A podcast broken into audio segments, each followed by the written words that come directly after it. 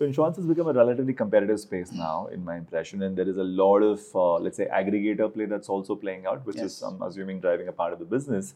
So in your case, uh, what does the you know play look like in terms of acquisition? How aggressive do you go? How competitively do you play? What kind of market share do you probably claim? And you know, what are the different products within insurance that you are expecting to uh, focus on or sharpening your spends on?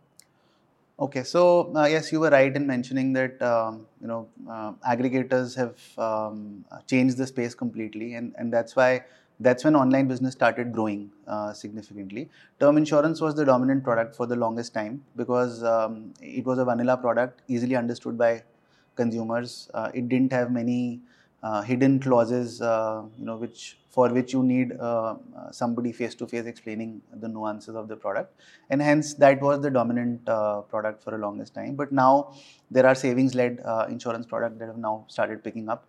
Uh, two dominant categories: uh, one where you get guaranteed returns, and another where you get market-linked uh, returns along with uh, insurance. Sure. So yeah, all, all three are now picking up, and Hmm. um, uh, the space is quite heated. Uh, the competition is very intense. Uh, most brands are not only looking to maximize their um, share on the aggregator platform, they're also wanting to build their own muscle uh, on their own website because they understand that the brand plays an important role in this space because Hmm. it's uh, insurance is a long-term contract, right? Uh, when you buy insurance from an organization, you will be there for 40 years, 50 years, and and hence the brand plays a significant Hmm. role.